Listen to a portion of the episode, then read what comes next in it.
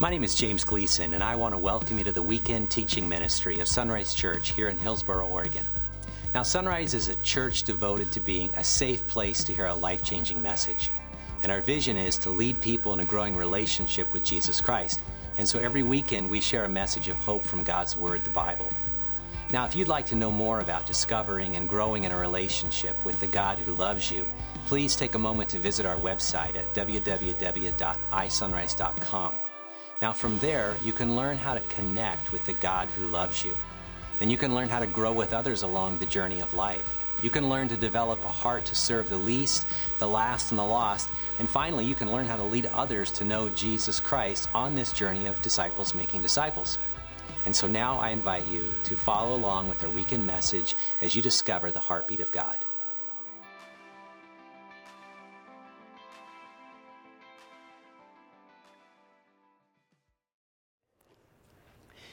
I love the weather. It's been great. It's been amazing, actually. Uh, I would love for it to last forever, but then things won't be green next spring. Um, I went with some buddies on a motorcycle ride yesterday up over Bald Peak and down to Newberg to have some coffee. Wonderful ride, wonderful road, wonderful guys. And yet, the only problem was, uh, you know, on my bike, I lament the fact it, it only has one gauge and it's a speedometer, thankfully. That's a good gauge.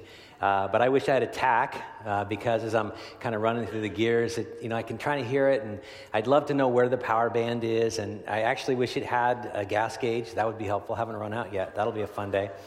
Um, you know, but I like vehicles with gauges. I like old cars because they have gauges.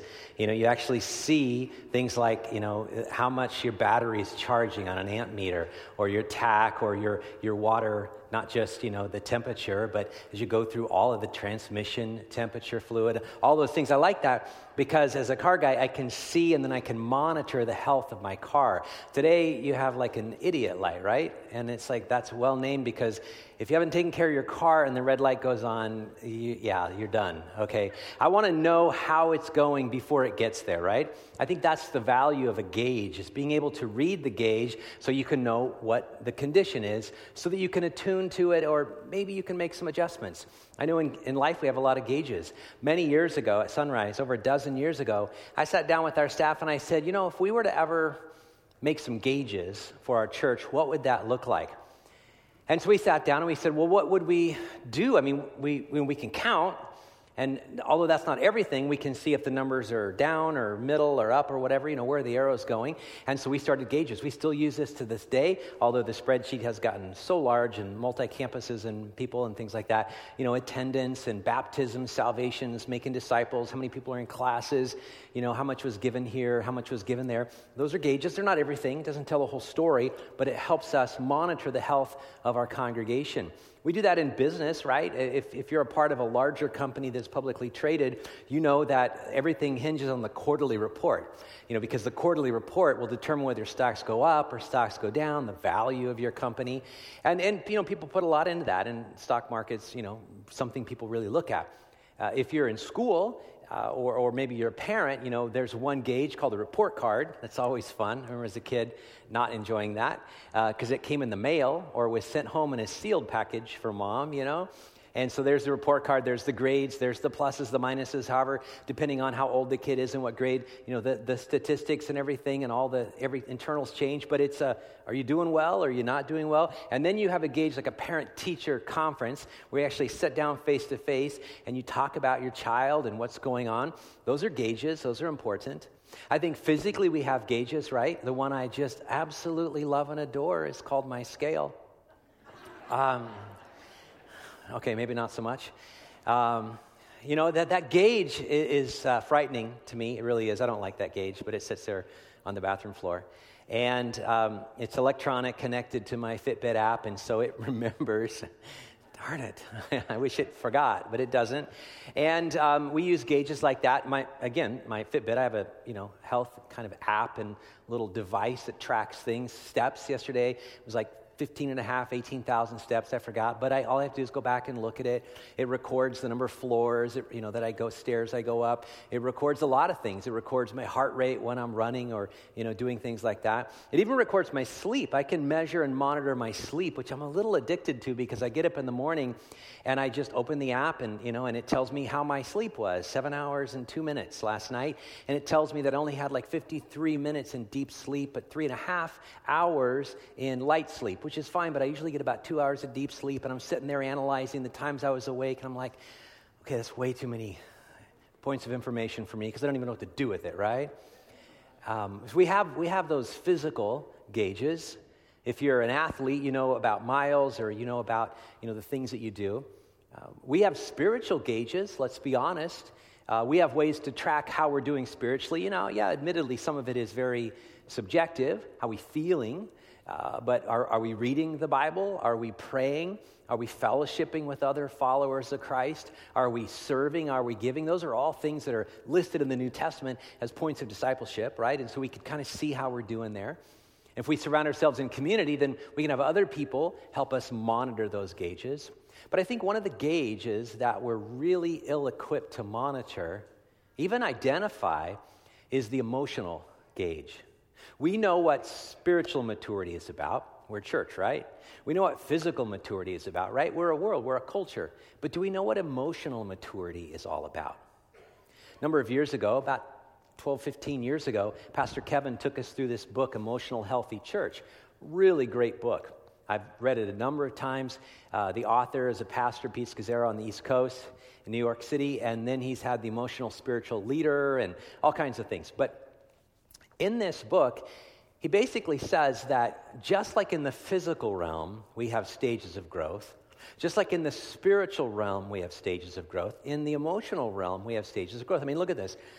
We talk about this a lot. We talk about as a, a physical child, you know, at Sunrise, we care about our physical children, our, our, babies. We have a whole nursery for them. We have a ministry for them. I was back there beforehand. All these ladies are sitting there on the floor, and you know, and they're hanging out there with the, with the babies, the toddlers, and they love it. And they're you know singing songs of Jesus and holding them and loving on them even when they're crying and things like that. We know that we're to care for our infants, but then they can't remain infants forever. They grow up, and then we have a children's ministry. Pastor Jack is back there, and the teachers and the leaders, and they're serving in the ministries, their classes and age, you know, divided and things like that. And so they're about making, you know, young disciples.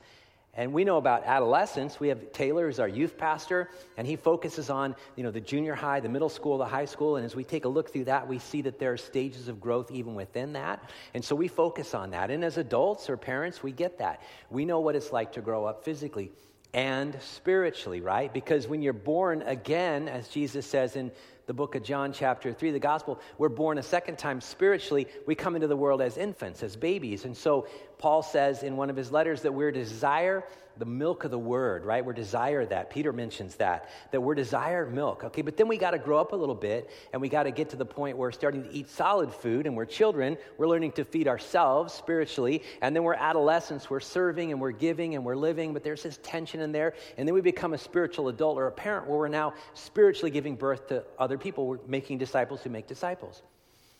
I want to read for you what uh, Pastor Scazzero talks about in his book as a series of definitions about emotional maturity levels. All right? Now, I'm going to read this, and uh, you'll find yourself in not just one spot, but several spots. I know that.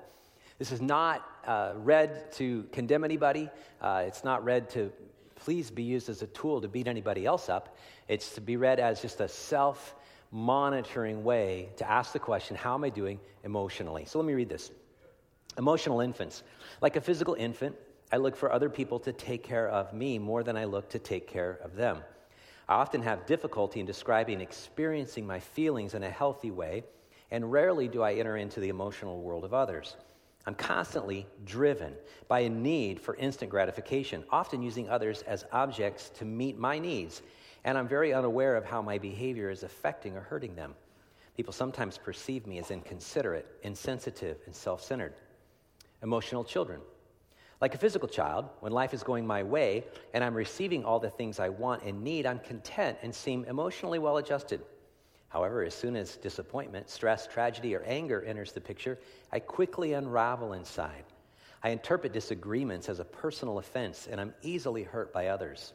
When I don't get my way, I complain, I throw an emotional tantrum, I withdraw, I manipulate, drag my feet, become sarcastic, or take revenge.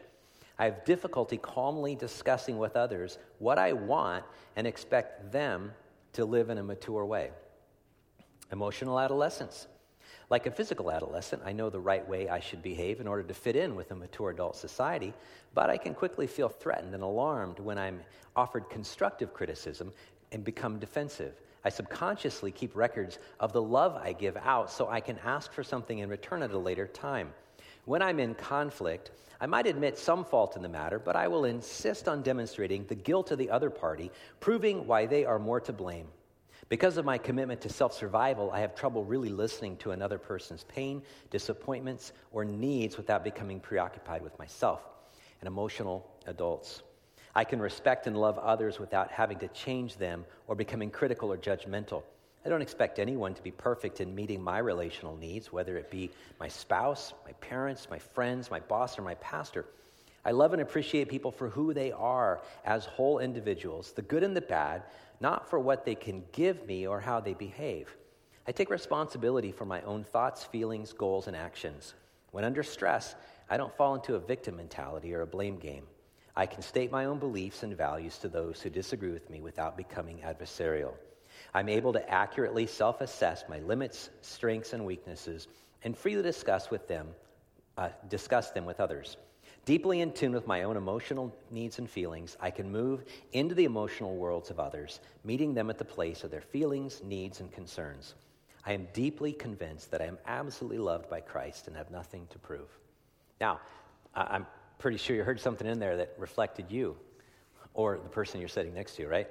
I know that's how it is, right? man, I really wish so and so would have been here for this sermon. They sure could have used it.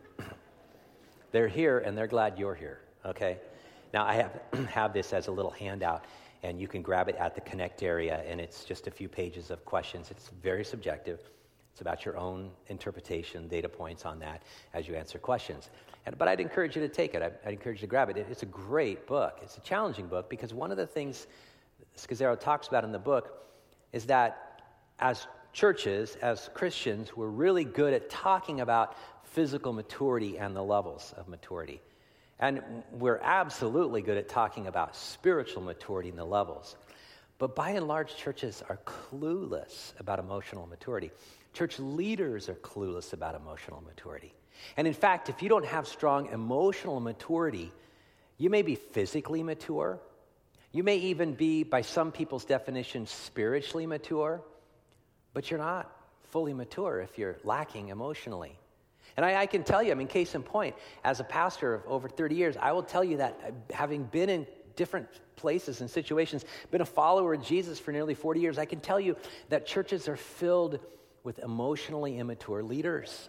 People that maybe stand up on a platform, maybe that lead a ministry or a small group, and in many ways exemplify what we would think is maturity, but emotionally, they're a basket case.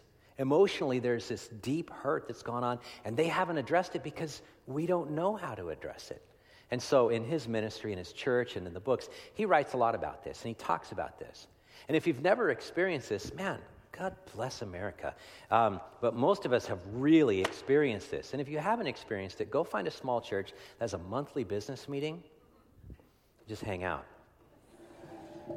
I kid you not, the stuff Christians argue over in the name of Jesus.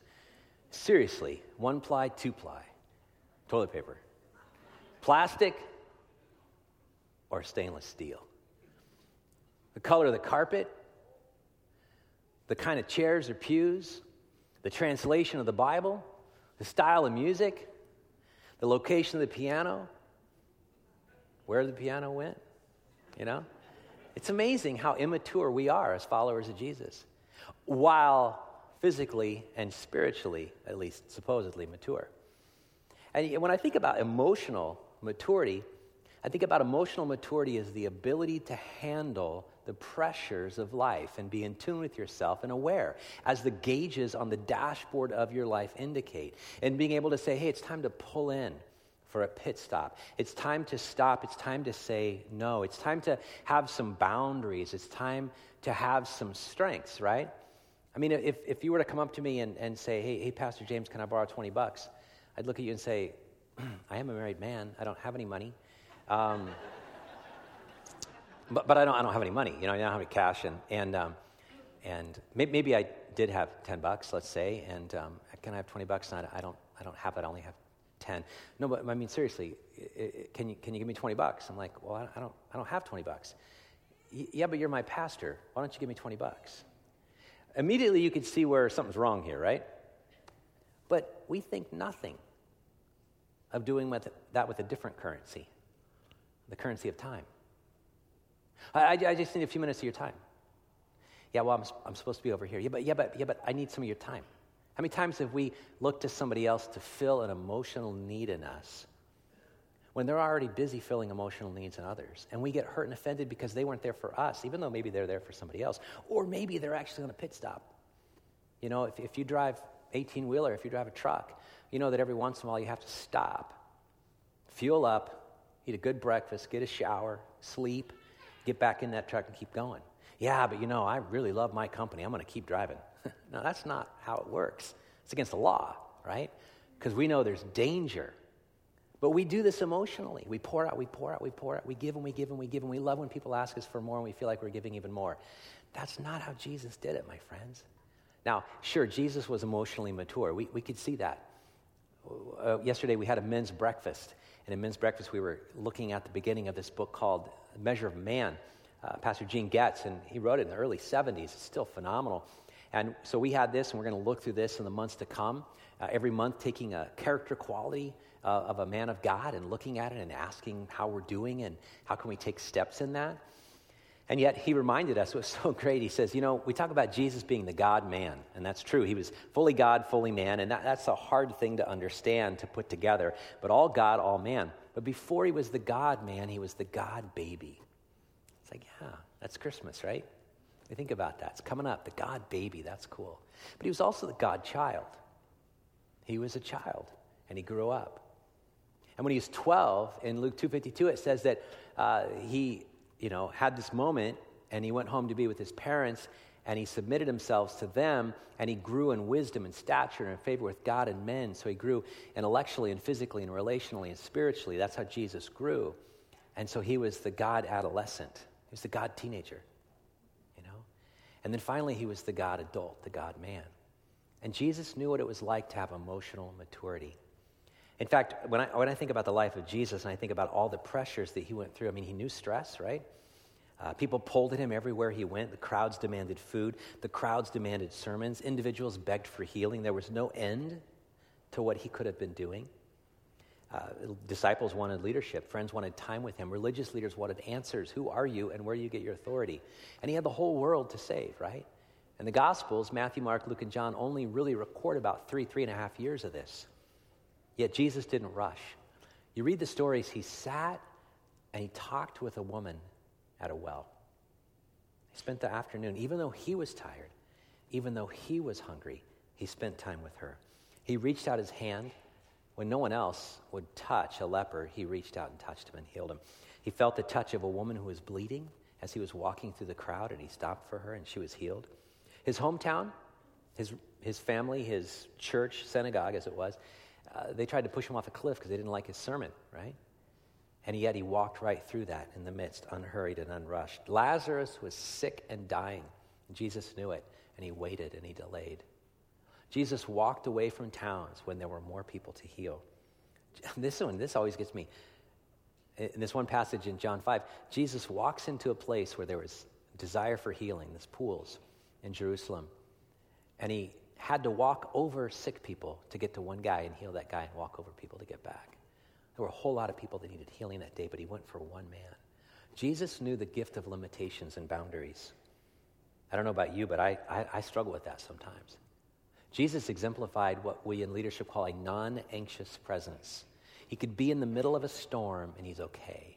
He's not going to freak out. He doesn't let his circumstances dictate and direct who he is internally or externally. I don't know about you, but do you feel like all your rushing and rushing around is not accomplishing everything?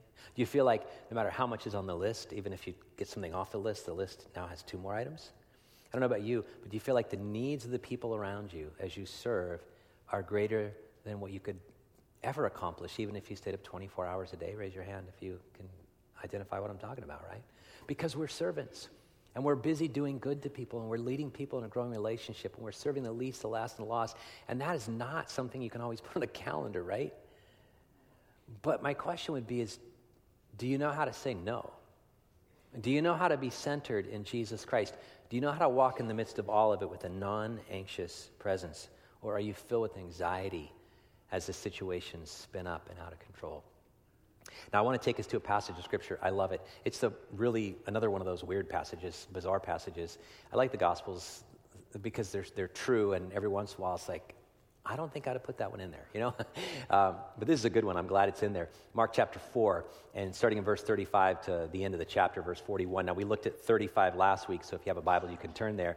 While you're turning there, I'll just remind you last week we saw this verse that said Jesus went to the other side of the lake, and we talked about that in chapter 5, the first 20 verses, where Jesus goes to heal this demon possessed man, a Gentile, uh, hung out in the caves, insane amazing story of Jesus going uh, to the other place that nobody would go, pushing the religious boundaries, as it were.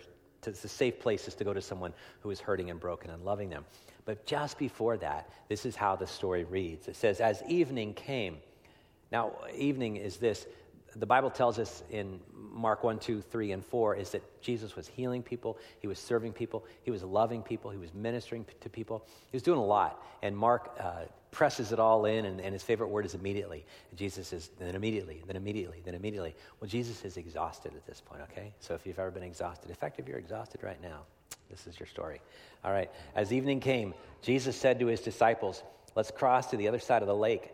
So they took Jesus in the boat and started out, leaving the crowds behind, although other boats followed. I, I, like that little parenthetical thought there. Other boats were still trying to keep up with Jesus.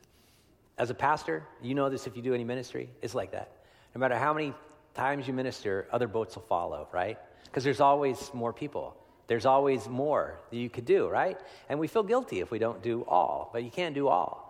I mean, right now we have a team in Beaumont, Texas, right now. And, and we've had several teams throughout the year because of the hurricane. But there have been more hurricanes, right?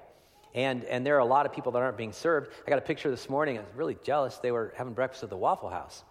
Come on, don't send me that picture. Send me if you're doing something. Because now I'm jealous, because where else can you have breakfast and a fight break out at the same time but at the Waffle House, right? It's an awesome place, okay, if you watch, you know? And, and you know, they're serving, right? And they're helping people. But there are so many people not being helped. Who do you decide which one to help? And how do you help that person and walk away and go, okay? Because there will be other boats that follow. Can you help me? Can, can you help me too? We could do that to the detriment of our soul, right? And so other boats followed, but soon a fierce storm came up. High waves were breaking into the boat and it began to fill with water. Now, here's a picture of the late 1800s. And so this is uh, a picture on the Sea of Galilee of Arab fishermen long before Israel became a nation again in 48. So, you know, 70 plus years prior to that. And this is uh, one of those ancient uh, photos that then becomes painted on. And this is, this is what we're talking about right here a boat. Imagine uh, Jesus with his disciples in a boat. Now, if you go to Israel today, you can go to a kibbutz called Gennesar up in the northwestern uh, part of the lake, and you could see where they actually excavated a boat just like this that had been buried in the mud and the mire for 2,000 years. 1986, I think it was, 87, they found it, they pulled it out, and they dated it to the time of Christ.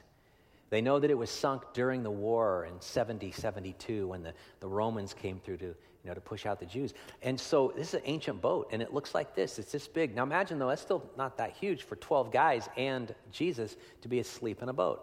So Jesus has got to be exhausted. Ministry has pressed in so hard, he is wiped out, all right? Jesus knows what it's like to be exhausted by serving people. Okay, look at the story, though.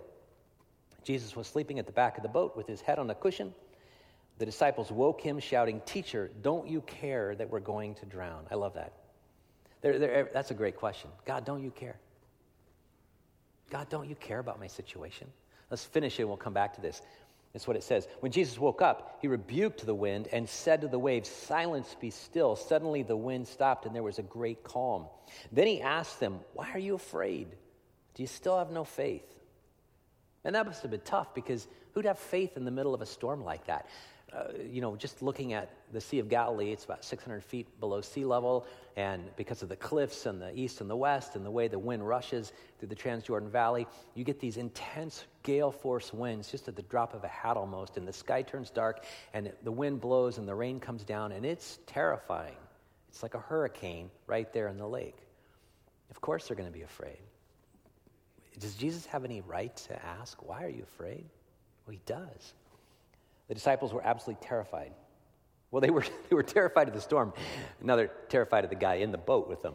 Who is this man? They ask each other. Even the wind and waves obey him. Now, this is early on in the story, and so they don't quite know who Jesus is yet. He's done some pretty amazing things. But this is beyond amazing that could even speak to the wind and the waves, and they're to be calm. Imagine the drama of it all. I mean, already these guys have anxiety because he's told them they're going to go to the other side of the lake, and so there's apprehension. Um, they're, they're going across a lake. The fishermen, Jewish people, Hebrews at the time, they were not seafaring people, all right? And so they would hang out in the perimeter and fish, but they wouldn't cross over because of the danger. So already filled with apprehension and anxiety. And then the storm comes up, and they're filled with terror and fear. In the middle of all of it, Jesus is asleep. Jesus is asleep in the boat. I don't know if you ever feel like Jesus is asleep in your boat. I felt like that before. Now, I, I, love, I love what they ask. Jesus, don't you care? Teacher, don't you care? Uh, the word care is often translated, often translated worry or anxious.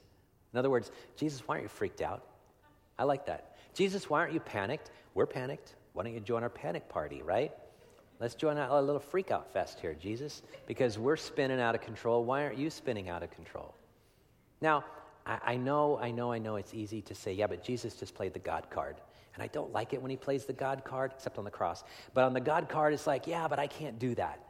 Jesus is in a crowd and the Pharisees, and then he knows what they're thinking, and he asks them the question. I go, I can't do that because I don't know what they're thinking, right? But, but stop and think about this. Even apart from the God card that he could speak and and calm it. He's exhausted. And so he's asleep in the boat. And when he wakes up, he does not join the party of panic, but he just speaks and it's calm. And I think there's a huge lesson for you and for me.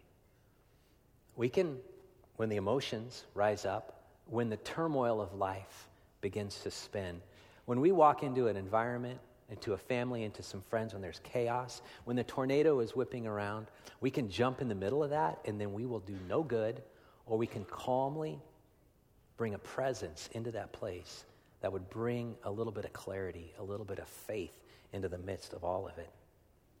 I don't know if you ever feel this way. God, where are you and why aren't you showing up? I, I have. Look again at the stories of Jesus. He's never rushed or in a hurry. Again, he sits down at night to talk to a religious leader to answer his questions about God, about faith. He sits there calmly, even though he's tired and hungry, and spends time with a woman, an irreligious woman, about her life and talks about God. And as a result, her whole village comes to faith. He walks through town and heals the blind and the lame and the dying. And even lepers approach him without fear. And Jesus was slow and he was an intentional person in his pace. And everywhere he went, he exemplified a non anxious presence. And I'll tell you this, my friends, as a pastor at Sunrise and, and knowing a lot of churches and being a part of churches throughout my life as a follower of Christ, I can tell you this most ministries don't get this. Most pastors don't get this. Most church leaders don't get this. We let the ministry and the pace of ministry determine our pace, and we wear ourselves out and we burn out. You know, it breaks my heart to hear stories of pastors just giving up. It breaks my heart. It just kills me to hear stories of pastors that have given up to the point of giving up their lives.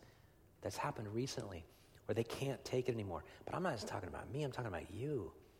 As we do ministry, as we love people, as we lead a small group, as we shepherd men and women, as we walk alongside young people or children, when we see the panic and the moment that they're in, if we let that pace determine our pace, we are not going to be a help to them. Our presence will either ratchet up the tension or bring a calming influence to every room we enter into. Even though Jesus was terribly busy, we would say, he walked with peace. You and I live in a world surrounded by unceasing needs and incredible anxiety. Whether it's low level or whether it's high level, there's anxiety all around. You don't have to go to Portland to experience this, right? Just all around you. I spent some time yesterday at men's breakfast with one of my friends. He's a retired Portland cop. And I, I thought, oh, I want to ask this question. And so I said, Dean, tell me a little bit about what it was like. I mean, you, you were on the force for like 30 years, and it's Portland. And, and what, what was that like? And, and how did you deal with this? And he said, honestly, for the first 10 years or so, I didn't deal well because I, I just was trained to be confrontive and I to go in and just master the situation and control it. And then it, it, slowly turned around, and I became an officer of the peace. And, and he told a couple examples of how he walked in peace, and that totally changed the room and the environment he walked into. And what would that look like for you and for me? Because we live in a world all around us that's overwhelming. And we will be overwhelmed if we don't have the peace of Christ. I love the Apostle Paul, and he writes to the church at Philippi. He says these words and in verses uh, 6 and 7. He says, Don't be anxious some translations say, don't worry. It's the same thing. It, you know, uh, don't freak out, in other words, right? Don't be anxious about anything, but in everything, by prayer and petition with thanksgiving, present your requests to God. And the peace of God, which transcends all understanding, will guard your hearts and minds in Christ Jesus. This is what Paul is saying here, is that you have a choice in any moment, in any situation – and, and, the choice is yours. It really is yours. You're in control of that choice. It's not about your circumstances, it's not about other people. You have to become emotionally strong and mature and say, I alone decide how I'm going to respond in this situation, right? I'm going to decide how to respond to this, no matter what's going on.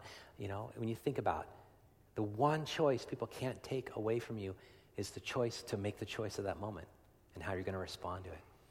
And you can either pray or you can worry, but you can't do both. And if you decide to worry and become anxious, as a follower of God, you're living like a practical atheist. And you say with your words, but you don't live with your life. You can be at peace in the midst of a storm. And you're like, yeah, but Paul, that's not fair. You don't know my situation. Have you looked at his situation? he's in prison. Yeah, but okay, but he's chained up. He's, he's seated. What, yeah, but did you read the book of Acts? It's a good story. It's got all kinds of stuff that would cause you panic. We, would never make it through that, right? And he says, don't be anxious about anything. Don't worry about anything at all. There's no reason to worry. You have a Heavenly Father that loves you and cares for you and provides for you if you take Him up on the offer. But pray. And when you pray with thanksgiving, you're praying in advance, basically. You're thanking God in advance for what you don't have yet. He's going to show up and you're going to have a peace that doesn't make any sense passes all human understanding. I've experienced that. In the worst of the worst parts of my life, just a calm settles over me when I pray. And it's like, I don't know. People have asked me, how can you not be freaking out? I have no idea. I'm just praying and I've got peace. I think the world needs to see that, my friends. Not more religion, but they need to see peace in the midst of incredible anxiety. If you don't have enough emotional maturity, ministry will become an emotional roller coaster ride. And I believe strongly that one of the signs of a mature faith is a decline in anxiety and an increase in prayer and the peace that comes along with that from God. One of my favorite stories uh, as example of this is from the late 1800s. George Mueller, great missionary evangelist, lover of children. He was a guy that had many orphanages. At one time, he had 120 120,000 children he cared for in orphanages. That's a lot of kids, right? He never asked for money, he just prayed instead. Never put up posters, never took offerings. He just prayed, and God always provided. Here's a story of one of those days, and this is from his words. One morning, all the plates and cups and bowls of the table were empty. There was no food in the larder or the, the pantry, and no money to buy food. The children were standing, waiting for their morning meal. And I said, Children, you know we must be in time for school. And lifting my hands, I prayed, Dear Father, we thank you for what we're about to eat. And immediately, there was a knock at the door. The local baker stood there and said, Mr. Mueller, I couldn't sleep last night. Somehow I felt you didn't have bread for breakfast, and the Lord wanted me to send you some. So I got up at 2 a.m. and baked some fresh bread, and I brought it for you. Of course he did. of course he woke up at 2 a.m. All right? Because this guy prayed and offered thanksgiving in advance, and God showed up. Mr. Mueller thanked the baker, and no sooner had he left than there was a second knock at the door. It was the milkman. He announced that his milk cart was broken down right in front of the orphanage, and he'd have to give all the children his fresh cans of milk so he could empty his wagon and repair it. Of course, it broke down right in front, okay? Because Mueller prayed, and he lived by prayer, and he lived by faith, and he lived by thanksgiving. Imagine, my friends, if we as followers of Jesus Christ lived in such an extraordinary peace that passes all understanding in the midst of this crazy world we now live in, completely polarized, completely filled with anxiety and hatred and anger and just unbelievable chaos. If we walked in peace and people were to walk up to us and go, What is wrong with you? Why aren't you freaked out? Why aren't you panicked? And you were to say, You know, I'm in a boat right now.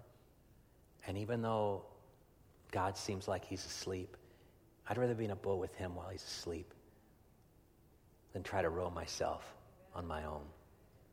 I think we could make a huge difference in the world if we walked in peace.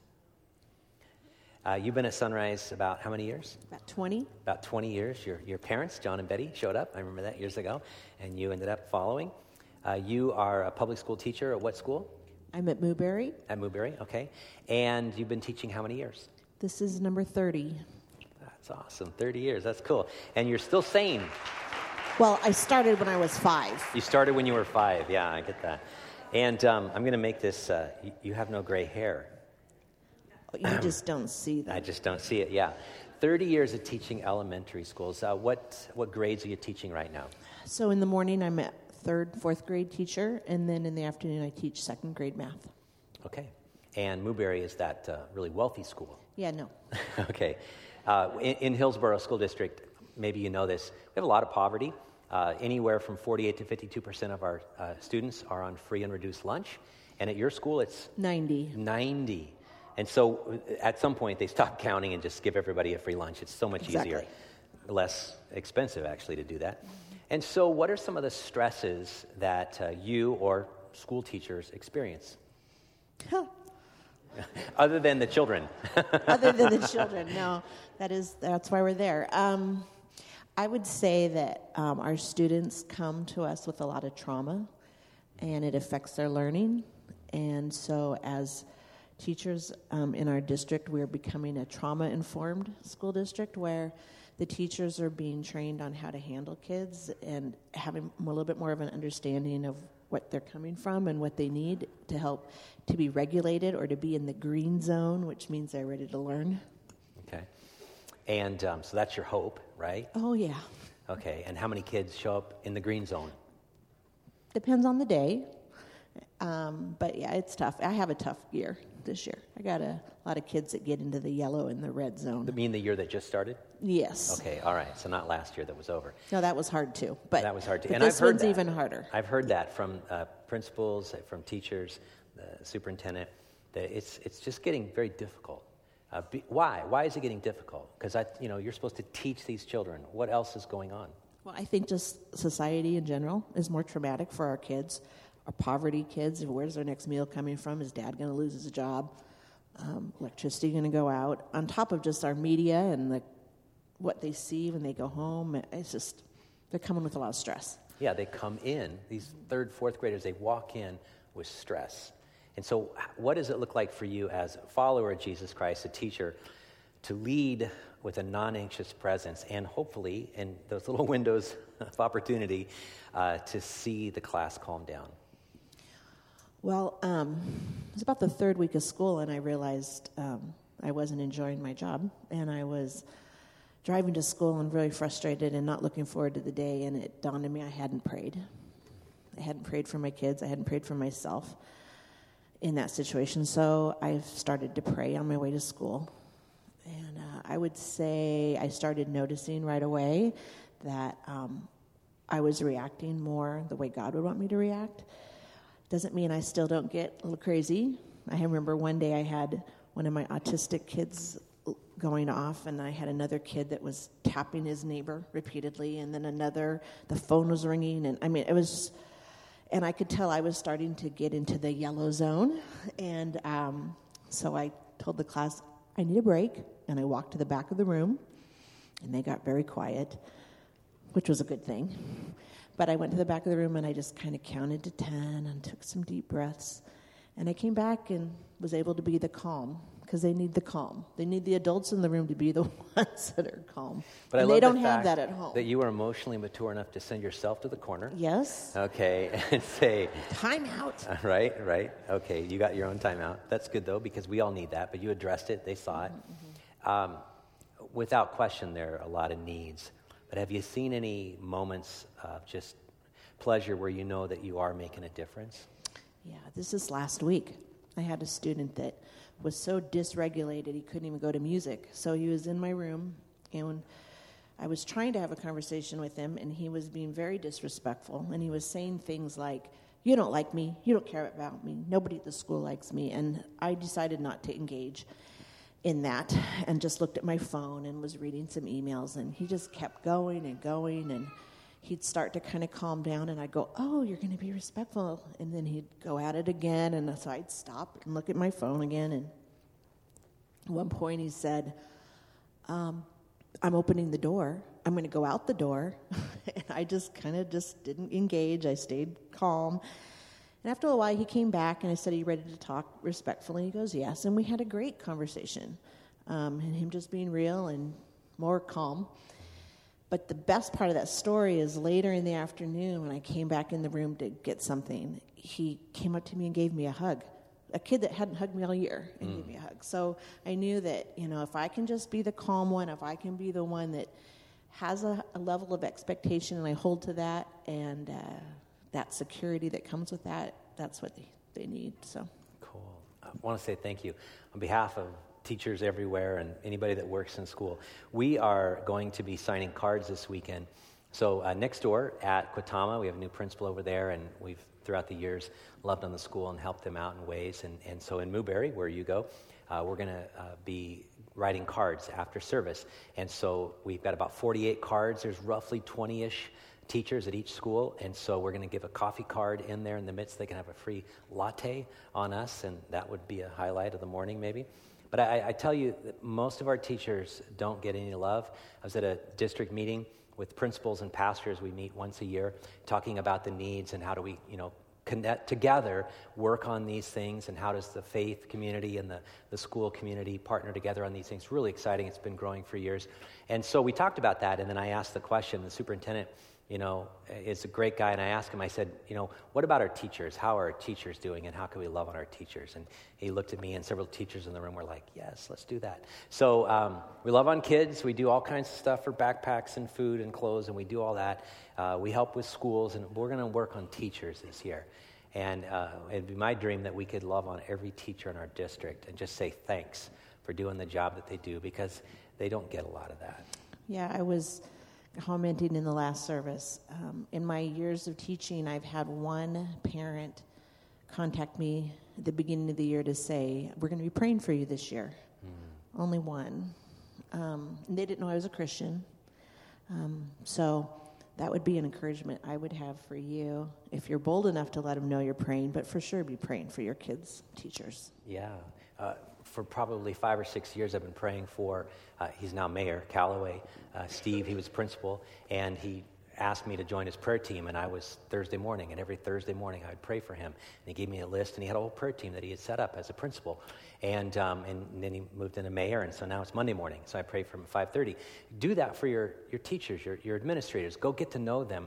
Find out what the needs are, because, you know, this is the community we live in. This is the culture we're part of. And we could stand there and we could talk about all kinds of problems, or we could just step in and love. And uh, we want to step in and love. So we're going to pray for Shireen and teachers uh, on your way out today please just say thanks. Uh, we only have 48 cards, so many people have to write. So if you have big letters, just do one word or so. Okay, so make them smaller. All right. So uh, let's pray. Father, thank you for Shireen. I thank you for her as an example of teaching and loving our children, our students, and our community. A lot of pressure, Lord. Give her wisdom, give her insight, give her focus, give her peace, and, and a non anxious presence in the middle, some days of chaos. To be able to see there's a greater purpose here. And in the midst of this, give her peace that passes all understanding so that students, so that parents, other teachers, administrators see that in her and wonder what's going on and ask her for the hope that she has. We pray this in your name. Amen.